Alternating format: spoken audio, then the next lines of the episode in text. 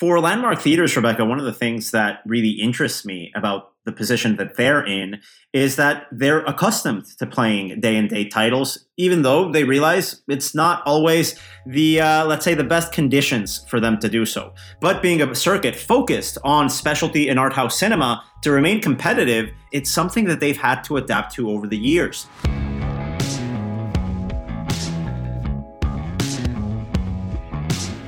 This is the Box Office Podcast. I am Daniel Loria, the editorial director of Box Office Pro, the only publication in North America exclusively dedicated to covering theatrical exhibition, joined once again by our co host, Rebecca Pahle, deputy editor here at Box Office Pro. We have a packed episode today for this special holiday weekend here as the Thanksgiving break approaches. The first normal Thanksgiving break here at the box office for a while. And we've got a number of guests joining us. We've got our chief analyst, Shawn Robbins, on the podcast in a little bit to give us a preview of what to expect at the box office. And then in our feature segment, we've got highlights from the State of the Art House webinar that we did in partnership with Spotlight Cinema Networks, this week's sponsor. In that webinar, we had insights from some of the leading art houses and specialty film figures here in the industry, including Paul Serwitz, the president and COO of Landmark Theaters, Tori Baker, the president and CEO of Salt Lake Film Society, Dylan Skolnick, the co director of Cinema Arts Center, Barbara Twist, the director of partnerships at Vidiots Foundation, and Barak Epstein, the president at Aviation Cinemas and the Texas Theater. A packed episode today, but Rebecca, before anything else, can you please share the word from this week's sponsor? Yes, uh, this episode, Daniel, of the Box Office Podcast is brought to you by Spotlight Cinema Networks, the only cinema advertising company dedicated to serving the needs of art house, luxury, and dine in exhibitors for cinema advertising, pre show entertainment, event cinema, and digital display distribution. Spotlight offers unique revenue generating advertising programs tailored to an upscale and influential cinema audience. In collaboration with Box Office Pro, Spotlight Cinema Networks is proud to present Indie Focus a monthly interview series profiling industry thought leaders, iconic art houses, and executives from the country's leading luxury cinema circuits. To find out more about Spotlight Cinema Networks, visit spotlightcinemanetworks.com. Yeah, it was a, a, really great conversation, Daniel, and it does very much feel like Thanksgiving. We have a whole bunch of people uh, gathered here around the, the podcast table, um, some of whom we've actually uh, had on the podcast before. So um, if, uh, if anything catches your interest here from any of our panelists, uh, do go back. We have uh, prior episodes on the Texas Theater, Vidiots Foundation, uh, and Tori Baker of the Salt Lake Film Society. And don't forget Paul Serwitz, who was there uh, talking about landmark uh, theaters when New York City first reopened. Uh, yeah, a nice uh, gang of characters returning here on our platform, and some fantastic insights from your conversation with them, Rebecca, especially right now as we approach that holiday season of a lot of these specialty releases coming out and ongoing concerns about adult driven titles at the box office I hate to say it, that was another concern that occurred at the box office this weekend in North America. But let's start with the good news. Let's start with Ghostbusters Afterlife. Yeah, Ghostbusters Afterlife, um, it opened to 44 million domestically from just around 4,315 locations. Um, that is right around what we expected the film to make. However, it was looking a little bit, uh, you know, shaky as we entered into the weekend. Looked like it might come in around the uh, the 30 million mark, which would be on the, the lower end of expectations. Uh, luckily, it, it didn't uh, it didn't do that. We got it up to 44 million, uh, despite somewhat mixed reviews, which I really enjoyed the film. So I'm uh, I'm happy people went out to see it. And it looks like audiences also enjoyed it uh, as well. We saw some strong audience scores from Rotten Tomatoes and ComScore's PostTrak service. And internationally, the film actually did pretty well in its first uh, group of markets, grossing 16 million from its first 31 territories, taking the top spot in the UK with 5.8 million the top spot in Mexico with 2.4 million, and a number one debut in Italy with 1.4 million. A nice little start for the movie. There are still some major markets on the horizon. We've got France and South Korea where it opens on December 1st. Russia and Spain opening on December 2nd, and then later on in 2022, releases in Australia on New Year's Day and in Japan on February 4th. Uh, a good start. I know, Rebecca, you saw this title back at CinemaCon along with many other exhibitors. It also screened at Cine Europe. And you also spoke with the director, Jason Reitman. I did. That's from our Q4 issue. And, and it was a really interesting conversation, if only because Daniel, is, as, as you know, he is the son of director Ivan Reitman, who directed uh, the original Ghostbusters. It was just really neat uh, speaking to him about how he grew up in movie theaters, going to movie theaters with his dad, spending all day there. He really has a has a love of, of exhibition and a love of theaters, as as evidenced by the fact that uh, he and, and his father Ivan were actually at CinemaCon to uh, to introduce the film. The only filmmakers present at the at the entire event. Uh, I think it went a long way, and so did the film's theatrical release strategy, exclusive to theaters. A very solid 44 million here in North America. Great start as we head into next week. But Yes, unfortunately, on the other end of that spectrum, another day and date release on HBO Max from Warner Brothers that grosses under $10 million in its opening weekend. Rebecca, what happened with King Richard? Um, I think what what happened with King Richard is not much. Despite having near perfect audience scores on Cinema Score, ComScore's PostTrak, and Rotten Tomatoes, uh, it debuted to only 5.7 million from around 3,300 screens, coming in at fourth place under several holdovers.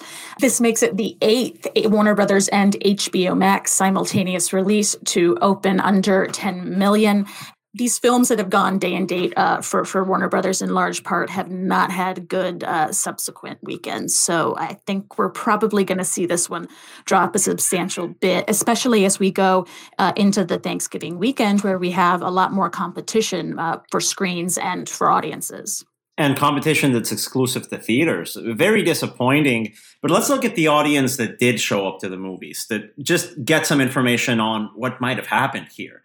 A third of the audience for the opening weekend of King Richard was over the age of 50, which makes sense and I think would have happened in, in any case. The issue is not enough of them showed up. And I think that's why we ended with this $5.7 million opening weekend. That doesn't mean people didn't see it. That just means maybe a larger percent of that over 50 audience decided to see this at home on HBO Max.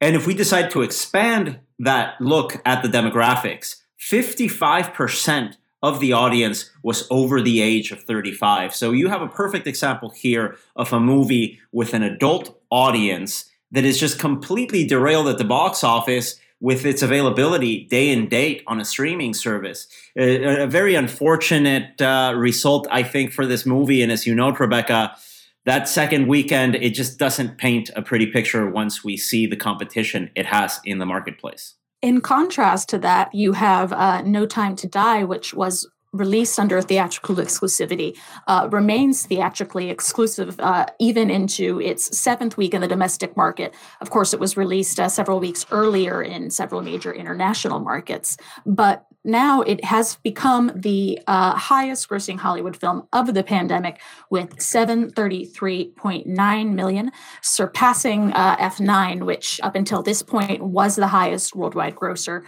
of the year. Uh, at this point, domestically, it has earned 154.5 million, again, uh, creeping up on 580 million overseas. Uh, Daniel, you got to imagine that the uh, theatrical exclusivity has uh, a lot to do with why this film is maintaining such a good hold and has managed to surpass F9, another film with theatrical exclusivity. And both these titles, F9 and No Time to Die, were released by the same studio overseas, Universal, which has really been able to optimize that strategy of getting these movies to audiences around the world. We really have to look at this performance as exemplary when we look at this international distribution model and the challenges that studios and cinemas are facing. Universal now responsible for the two highest grossing Hollywood titles globally since the start of the pandemic. And building on that point, if we look at the splits of how much money these movies made outside of the United States and Canada, we're looking at 79% of the global gross for No Time to Die coming outside of North America, and 77% of the global gross of F9 coming outside of the North American market. Daniel, am I the only one flashing back to about a year and a half ago, Trolls World Tour, when Universal was the first studio to uh, to Public really Enemy take number a large film? Everyone hated them, and now look at us now. Look at you, They- Universal. you did it. They took so much heat for that decision at the time, but since then, they've been able to regroup, make deals with the major chains. And you just have to look back at the way they did their presentation at CinemaCon that, that we spoke about in detail, working alongside local cinemas of the talent from these movies and really putting movie theaters up front and center at the heart of their strategy. And it definitely looks like they're doing this internationally, even when domestically they've made decisions like putting Halloween day and date on Peacock that I think really just haven't worked out quite as well. Yeah, and that's something that actually uh, comes up later in this episode in our State of the Art House webinar with Barak Epstein of the Texas Theater, talking about uh, Universal's decisions to uh, go day and date and to, to be flexible with their release models during the pandemic. Uh, really, just helped them to to get content. But um, speaking of the specialty market, uh, we did have a new release from A24, that being Come On, Come On from director Mike Mills. Over the weekend, it came out domestically to 134,000 from only five screens in New York City and Los Angeles for a per theater average of $26,889, um, making it the highest earning platform release since February of 2020.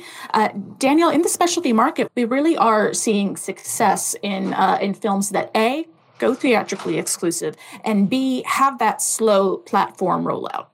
That's absolutely right, Rebecca, because it's such a challenge to have this platform rollout when you've already committed a streaming date three weeks in. It's a huge challenge. But if we just step back and look at how some of these films that have gone platform have performed in these New York and LA markets, we've seen positive signs of life from the specialty box office. We saw that a couple of weeks ago with Sony Pictures Classics and that documentary Julia that last weekend was able to expand and retain its momentum. We've seen that, I think, with Searchlight Pictures French Dispatch that has really been able to hold on to its audience after the first couple of expansions and really stay competitive in that screen count and per theater averages. A uh, big question I have right now is what's going to happen with Belfast from Focus Features. We were saying good things about Universal a second ago, but this is where we have to sort of look at that 17 to 30 day exclusivity period that they have for certain movies. What's going to happen with this title as it approaches its third weekend? Are we going to have it available at home, even though it's just finding its audience theatrically? Or is Focus going to have Universal give this movie a little bit more time in theaters before it eventually makes its way to the home? Yeah, it's it's something that I'm I'm definitely interested to see, and I think at this point it's uh it's it's difficult to speculate as to how that's going to shake out. Uh, definitely, this is going to be a, a holiday season, and, and specifically a Thanksgiving weekend uh, that's going to be different from any that we've seen in this industry before. Uh, certainly, a lot better than last year's holiday season, but we are. My, by no means are we unaffected right now by the by the pandemic yeah. and the horrible well, two years be- that this industry's been through. It'll be at least, at very least, Rebecca, we're going to improve over the terrible 2020 box office results from Thanksgiving weekend. I was looking at those numbers. I think we made around $20 million total across every single cinema in North America for the five day holiday gross in Thanksgiving 2020. As we know, it's one of the most important movie going weekends of the year. And we have our chief analyst, Shawn Robbins, joining us today to go into what we can expect from 2021's Thanksgiving box office. Shawn, thank you so much for joining us. We've got a big Thanksgiving weekend, hopefully, fingers crossed, the first one in a while, it seems like, after uh, the uh, the interesting Thanksgiving we went through last year, both at the movies and with our families. Uh, let's start just with with general observations. What are you expecting at the box office here in the U.S. this holiday weekend? Well, like you mentioned, this is uh, it's kind of really getting back into the groove after a two year break, and in, in some ways, the movies coming out look like what we would usually get around this time: a big Disney animated movie and a uh, an adult driven kind of counter programming drama, and then you kind of have your fanboy action movie in Resident Evil but you know, at the end of the day, we're we're still kind of at that point where things are not at 100%. Moviegoers are are I think coming back at, in waves and right now we're in the middle of this process where kids are just now getting vaccinated and that's going to be a significant consideration for Encanto. Uh, I, I, would really be cautious in expecting it to pull the kinds of Disney numbers we used to see over Thanksgiving weekend, which you look back at at Coco uh, three or four years ago earned a little over fifty million dollars just in its three day weekend, and I believe it was over seventy million for its five day. Uh, th- those numbers are not quite something we're going to be looking at just yet, but it's also that point where you know how many kids are vaccinated how how much safer do parents feel taking their kids out over the holidays? It's it's really kind of we're at another one of those weekends where so many options and scenarios are on the table that uh, it'll be fascinating to see how it plays out and uh, Shawn, kind of on the opposite side of the spectrum from a family friendly Disney animated movie, we have House of Gucci from director Ridley Scott, uh, two plus hour long saga of um, Italian craziness and Lady Gaga and um, you know hired murderers. Um, you know, you're thinking back to the last Ridley Scott film that came out this year, The Last Duel, similar historical based, a long film. Didn't have Lady Gaga, but uh, for all that, it, it really did not perform well at the box office. Are your expectations for House of Gucci better? I think they are a little better, uh, and I think that's in part because of the Thanksgiving holiday weekend. Uh, this is this really looking back on it is you look pre-pandemic. Thanksgiving, Christmas, major holidays are when moviegoers who would only go to the theater once or twice a year anyway. That's when they go. That's when they're with their families. And you know this this is kind of a darker movie, so I hesitate to call it a an adult family movie but it's also it is one of those movies I could see you know your aunts and your uncles going out to see after it's eating. It's a slightly more scandalous version uh, in the uh, Best Exotic Marigold Hotel universe, almost. Guys, right. it's, it's a movie with yeah. people wearing fancy clothes, drinking espresso. what is there not the love on a cross quadrant level here? Yeah, and I'm looking forward to it. It's high on my list to try and go go see over the holiday. Um, and I, I do think you mentioned Lady Gaga, obviously Ridley Scott, Adam Driver, Jared Leto, Al Pacino. These are names that get butts in seats. I mean, for lack of a better way to put it. Even though that star power is different than what it used to be 20 years ago, I think it's still important. And this is, you know, I look back even at something like Knives Out two years ago. Obviously, a more comedic take, but this big ensemble movie opening over over Thanksgiving. House of Gucci is is kind of in that position where maybe it can bring back some of the over 35 audience that hasn't come back yet then uh, Shawn definitely not catering to the 35 plus crowd. We have Resident Evil: Welcome to Raccoon City, um, which you know, typical of of, uh, of this sort of movie, not big stars so much as a franchise IP that they're uh, hoping to draw. In this case, I would imagine uh, younger male viewers in. This is, I believe, the seventh film in the franchise if you if you look on our uh, actually on our website boxofficepro.com, we do have an interview uh, with the director of that film who shares a uh, interesting raccoon story from their quasi COVID era uh, rat party. Apparently, the raccoons have thoughts on the film. but um, yeah, I mean, John, this is always a, a, franchise that's kind of flown under the radar for me. I'm, I'm I'm vaguely familiar with it, with the video game franchise it never seems like it's it's become a, a, huge earner. I think to your point, it's it's it's kind of been one of those. Uh, you know, it's been a workhorse type franchise. It, they don't cost two hundred million dollars to produce, so they don't need an audience worth of two hundred million dollars to come out. They've also been strong uh, global players too. I think in this particular case, though, caution's very much warranted because even the final chapter opened a few years ago. Its box office was down domestically fairly significantly from the prior movies. And this movie essentially wipes the slate clean. I mean, it's it's a new cast, it's a new director. To my understanding, it's it's a prequel. I think that's why it's Welcome to Raccoon City. I could be wrong on that. I haven't followed the franchise in a few movies, and I, I think really the marketing hasn't been there for this. I've I've maybe seen this trailer once, and in terms of any social media chatter, there's really just there hasn't been much for this one. But you know, countering to all that, if that loyal audience that's been turning up for these movies for 20 years still is interested, they'll come out over the weekend. But my my guess, my bet right now, as we're recording this about six days before Thanksgiving, I think this probably ends up third out of the three openers next week.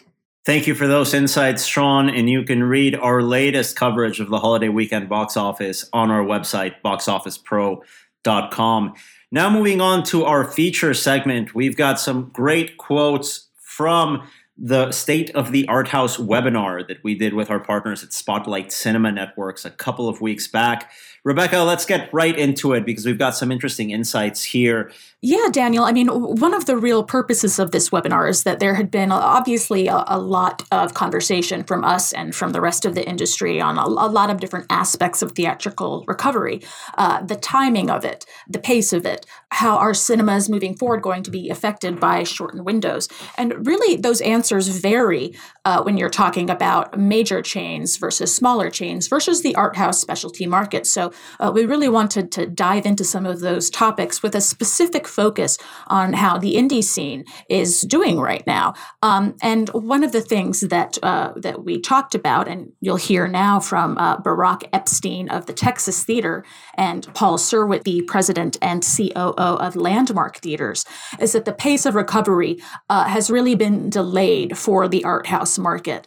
Uh, that recovery that we saw through uh, throughout the summer with big films coming out, those really weren't the sort of films that that did well for the specialty theaters. So as it's been kind of a, a slow comeback throughout uh, the summer and autumn of 2021, it was really interesting to hear from Barak and Paul about uh, about the pace of that recovery and about what films have been doing well for them. I think art house theaters are the ones that are being the most innovative during yes. this time uh, because they've done so many things to to figure out how to engage their audiences uh, in in this past couple of years.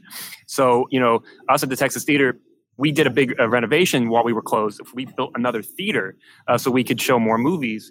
And previously, our most of what we do is kind of we call it, um, you know, event-based cinema. Uh, and when we say event-based cinema, it's not just playing the Nick Cave movie, which we like to play, but it, we would have uh, a, a, something live happening. So it's a live performance, a live uh, speech, a, somebody from the movie. So what's been really popular for us uh, for recently is some a lot of these people who are coming around touring with uh, their films, often with appearances at uh, conventions and whatnot and, and other sorts of tours, uh, we get those people to come to the Texas Theater and, and show a movie. Uh, so just really recently, we had uh, Malcolm McDowell here for a 50th anniversary screening of Clockwork Orange. Oh, nice. You know, 700 people come to that. Uh, just two days ago, we showed Twin Peaks Fire Walk with Me. Uh, we had Sheryl Lee and Sherilyn Fenn and Harry Goaz. Um, sold out crowd for that. So when we bring in the people to see the films that they want to see with the people talking with after them it's that's really our, whatever our, our, signature thing and, and, what we go with. But now that we have this second screen we do that in conjunction with playing mainstream films uh, which we used to not be able to do because we couldn't do runs of them. So now we're starting that the one that's done the best for us has been uh, Green Knight uh, as just a regular first run movie, uh, and we were able to tie that in with some some local ties. Uh, filmmaker David Lowery lives in Dallas, so um, so even though it was, wasn't shot here, uh, people wanted to see it around here. People wanted to see it everywhere, but uh, it did help us a bit. Well, Paul, with Landmark, obviously there's a mix of uh, you know from biggest budget to smallest budget you're not just beholden to one right. type of film. So across the spectrum there what have you seen audiences come back to a movie theater for the first time in a year to see? Right. Well first of all i'll second what Barak said. We've you know we've tried to tap into q and a's and, and personal appearances introductions as much as possible and that's that's been a big driver to get a lot of people back into theaters. It's helped smaller movies that otherwise didn't have a great theatrical life. But i think that's that's part those kinds of uh, special events and personal appearances really do help drive some audiences back because it's something out of the ordinary and you can't get it at home and you can't get it in general at movie theaters. So that's been a that's been a big piece for us and we continue to pursue that as much as we can to help be part of that restart of the business for us you know we are a hybrid circuit although we lean heavily to the specialty side it's been sort of like two windows. Uh, you know, the commercial mainstream side really started to bounce back in April and certainly with Memorial Day and through the summer, but not being the f- most fertile ground for specialty in the summer quarter. It was a struggle on that side, and, and the core art houses really struggled for a while, even though there was volume of content. So much of it was playing day and date that it, you know, it certainly undermined the theatrical runs. But there's been a slow incremental increase and, uh, you know, obviously of late, French Dispatch has been the big breakthrough title. It's exactly what we needed and hoped it would be to sort of break the ice for the specialty side and those audiences, much the way Godzilla did six months, seven months ago. Admittedly, the bar's been low. Um, it's taken a, a, longer period of time for uh, the older adult art specialty audience to really start coming back in big in any significant numbers. But pictures like Green Knight that Brock mentioned, uh, Roadrunner was certainly the high point of the summer for us.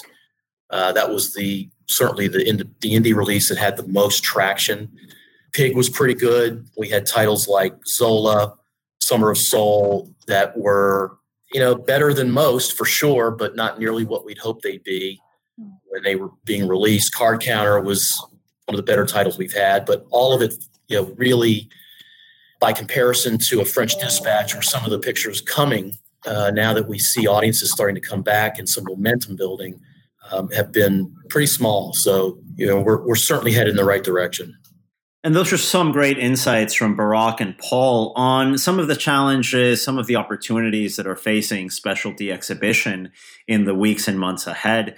For Landmark Theaters, Rebecca, one of the things that really interests me about the position that they're in is that they're accustomed to playing day and date titles, even though they realize it's not always the uh, let's say the best conditions for them to do so. But being a circuit focused on specialty and art house cinema to remain competitive and keep on engaging with those audiences, it's something that they've had to adapt to over the years. So I wanted to bring in some of those insights from Paul Serwitz over at Landmark on the topic, and a couple of additional comments from Dylan Skolnick from the Cinema Arts Center. Dylan also does programming for other art house cinemas, and his perspective as a programmer, I think, is very relevant here as well. I don't think it would have ever been any exhibitor's choice, big or small, uh, to see windows getting shortened, much less day and date. Availability, and it has it has compromised theatrical business. There's no question about it. However, the reality is it's here to stay, and streaming is a, is the 800 pound gorilla, and COVID, you know, just amplified that exponentially.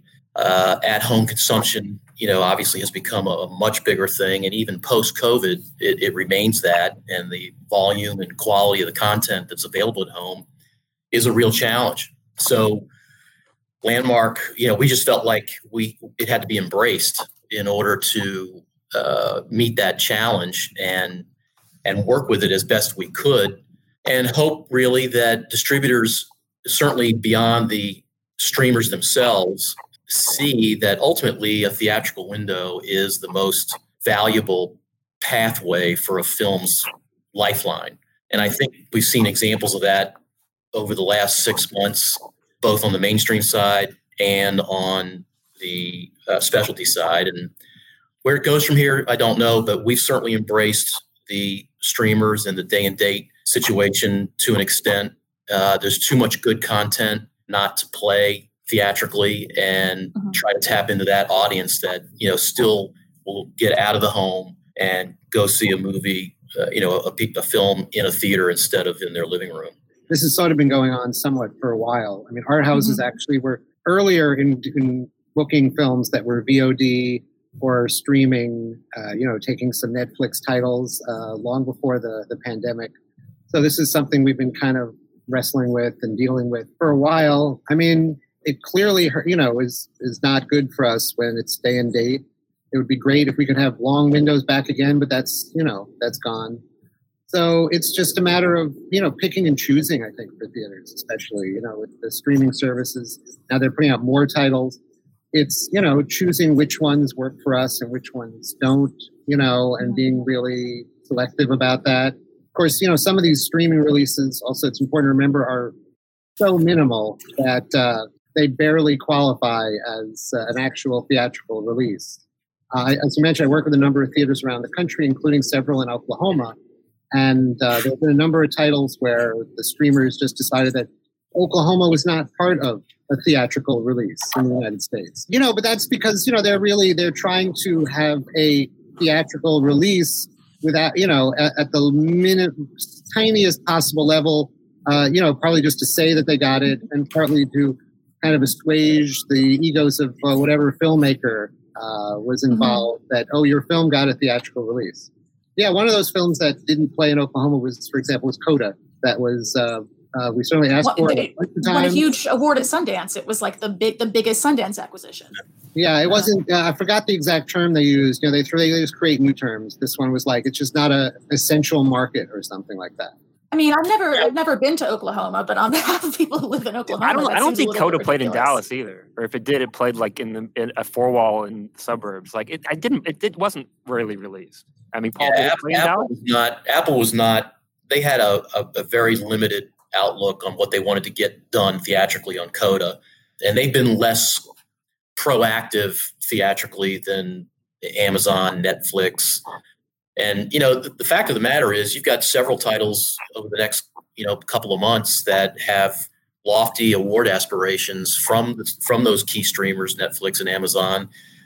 High quality films that will have a sh- very short truncated window, but they want to have some kind of theatrical presence. It helps their publicity. It helps press. It helps. It obviously deals with the filmmakers, but the fact of the matter is netflix and amazon as examples are attracting you know top shelf incredible filmmakers like jane campion and power of the dog from netflix. And you know they've got netflix also has don't look up from adam mckay and amazon's got tender bar from george clooney and uh, sorkin being the ricardos. These are all major movies high quality films that have big award aspirations yeah, Daniel, when movies from streamers like Netflix, like Amazon, you know, do have those awards aspirations, uh, you know, something really interesting came up in this conversation, uh, specifically with Tori Baker of the Salt Lake Film Society and Barbara Twist of the Vidiots Foundation, speaking about the value proposition that art house cinemas bring to the table and how it goes beyond just the fact that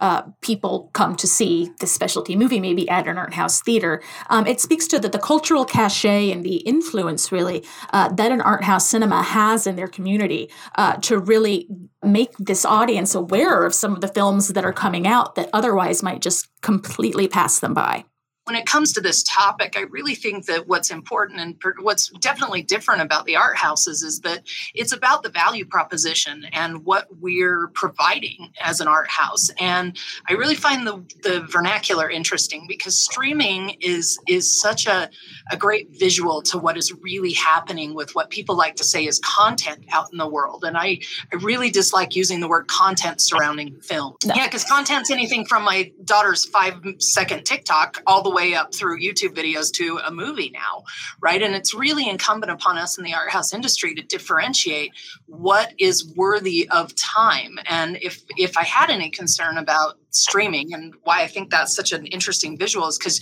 it really is this rapid stream. I mean, I'm from the mountains. You see these just these spring streams come down and they're just rolling. And you can dip your hands in and you may or may not get something that's worthy of your time.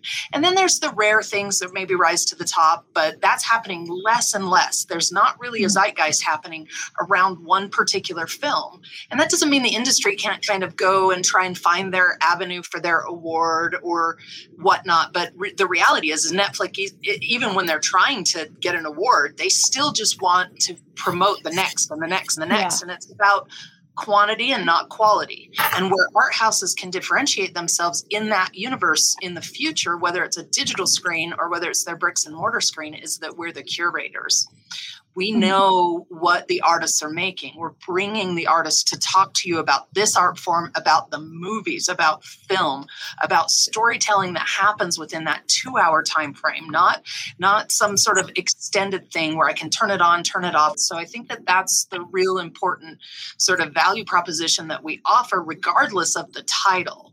And the more that we curate the more people trust us and and everybody wants to get off the couch at some point right? Mm-hmm. So at the point that they want to get off the couch and go do something, whether it's a date night, just uh, you know an evening out, or just sick of being in the house, you need to be a viable option for them to come and see something that is worthy of the quality to make that effort. Yeah, I mean, it makes a lot of sense that there. I don't even know how many films come out on Netflix in a week. It's it's so many, and most of them just kind of disappear in a few days, even if they're good and even if they get good notices.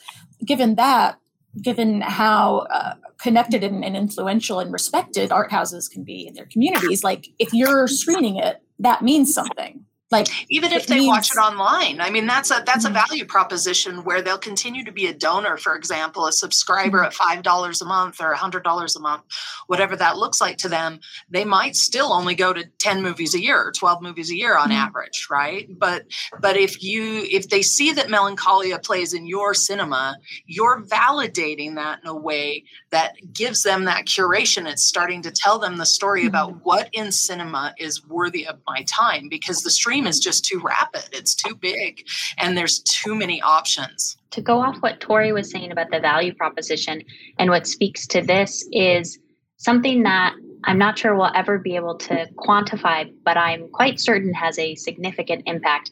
Is the the inherent marketing the that an art house does for a title, and so we talk of like mm-hmm. the long tail and the the sort of economic impact of shortening a theatrical window and the amount of like marketing newsletters you know social media et cetera et cetera that an art house the number of times a trailer is showing up on screen and even as tori was saying even if that person doesn't end up buying a ticket to see that film at the broadway they later on down the road when it's on Netflix or when it's on mm-hmm. Comcast, Spectrum, whatever, and they buy like, it. Oh, my theater. Part of the reason they're that. doing it is because of that art house, and that is both the power of establishing a uh, curatorial relationship, you know, a trust, a curatorial trust with your community, but also the impact of a movie theater. I mean, there's no question that the marketing surrounding a theatrical release is always going to surpass the marketing surrounding a streaming drop. Like it's just doesn't matter how many mm-hmm. billboards you buy, the number of people that the art house community is connected to and like triggers out to. And then you think about how many, like my aunt is talking to all of her friends about what they should see. And maybe my aunt's the one person on the mailing list for the cinema, but she's telling everyone else. And I I so desperately wish there was a way that we could quantify that because that is what these studios are giving up that is what mm-hmm. these are the types of things that they're giving up when they trade for money next quarter for their shareholders they're trading the possibility of way more money down the line mm-hmm. and more importantly a stronger relationship with an audience that is going to return to see more of their films because of the work being done mm-hmm. by the art house and that was tori baker and Barbara Twist, speaking on some of those challenges that they're facing with this new paradigm in specialty exhibition. But another point that I think really came through that discussion you had with the panel, Rebecca, was that even though there are tensions there, it doesn't make sense to portray these relationships as something that is dysfunctional and not working. There's always been a tension between exhibition and distribution. There always will be, but that comes with a business. And I think at the heart of it, the relationship with these companies, with these streaming companies, is positive. What they have to work on and fine tune is just a better and easier way of doing business together. And that's something that Dylan was able to go into in more detail during the conversation. People working at the streamers are very nice. I mean, I've got we have great relationships with almost all of them. They don't think what we do is really an important part of what they do, which is is okay. I mean, I just want to pick up on something that Tori was saying. I mean, what we do is so incredibly different. I mean, she was likening the streaming to like a, a mountain stream, but it's more like a fire hose uh, spewing out a, a, a, torrent of water of questionable quality, mixed quality, some great stuff, some you know polluted stuff, whatever. Um, whereas you know what we do, it's like more like a mountain spring. You know, it's like it's coming mm-hmm. out and it's not not that much, but it's you know it's really pure, and try we try to make it the best we possibly can. So a you know, talking about what you know, comparing the two is very different. And then just to come back to what Rebecca and you were asking before, you know, one of one of actually the, the advantages we have with working with like a Netflix or an Amazon is because they on a certain level don't care. You know, uh, there there are very few restrictions. I mean, yeah, we we play. You know, sometimes you play these films for one week and you tell them it's out at one you know one week and out, and they go, oh, thanks. Landmark, yeah. I would imagine that's not the case for you. Take out a, you take out a show. Uh, you take out a show for a special yeah. event, and you don't get a temper tantrum. Uh, you know, all these things you know, have been have made playing their films much much easier. You know, lastly, like a theater I have that's working only four days a week at the moment. Sure, you can open our film right on the break, no problem. So there are, you know, there there has there is greater flexibility, and I want to give them credit for that. There is, and and it's streamers have a, an array of purpose around theatrical releases, the least of which really is generating box office revenue. It serves a lot of other purposes for the relationships with the filmmakers, attracting other filmmakers, keeping filmmakers, using that exposure really as a marketing tool. And and you know, it's it's not really about the box office. They'd like to see box office, but they're not marketing their films in such a way, nor are they providing enough of a window for a, a theatrical release to really generate revenue. During the pandemic, we like lots of people moved to showing movies in our parking lot or mm-hmm. outdoors, whatever. So we ran uh, digital cinema in our parking lot and on an inflatable screen. We wheeled out a, a, small Christie out there and ran power. And what that let us do, because we were doing DCP, was I started talking to uh, studios that I'd never talked to before, namely like Universal and Focus. I'd never booked a Universal or Focus movie non-repertory before ever. And because they were releasing movies with, with Windows and even whatever, they were just they had a lot of movies that came out last year.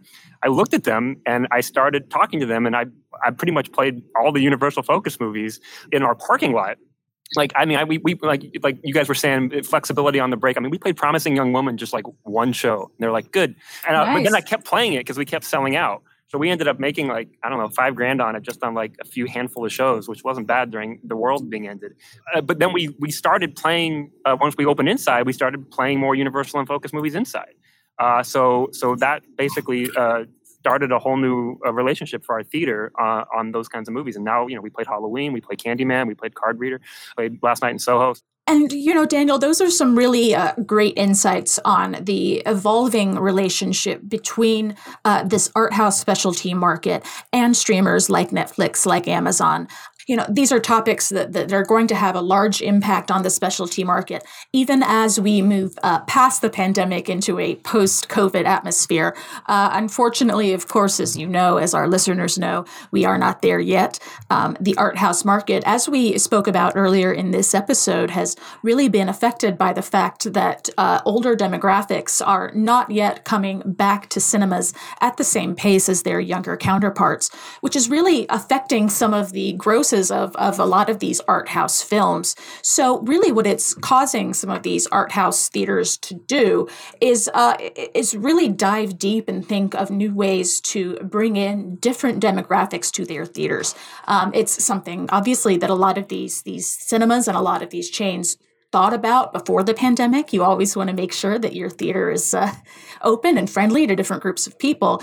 But uh, now, with the pandemic, it, there really has been a new sense of urgency around uh, bringing in not just younger audiences, uh, but audiences from uh, different gender and, and racial demographics. Uh, and, and that was something that we really had some, some good insight on from some of the people in this panel, starting with Tori Baker. Well, this topic comes up a lot right now, obviously, and I think the art houses, number one, have always sort of had diverse content, if you'd say the word mm-hmm. film, you know, I'd rather, but have had always had diverse programs that mm-hmm. invite different communities. I think the challenge that we've always had is that we might appear a little too edified or unwelcoming as a group, in mm-hmm. that we are the cinephiles and we know what film is, and that is not welcoming. So, what we have done here at the Film Society is we have five cultural tours, and those cultural tours from the Pacific Island Film Tour to our Film Mexico tour, which will happen next week, we did not demand that the community come. We did not say these are the best of Mexican cinema happening right now. These are the best Pacific Island films being made. But we created a task force from those communities that tell us what their community needs are.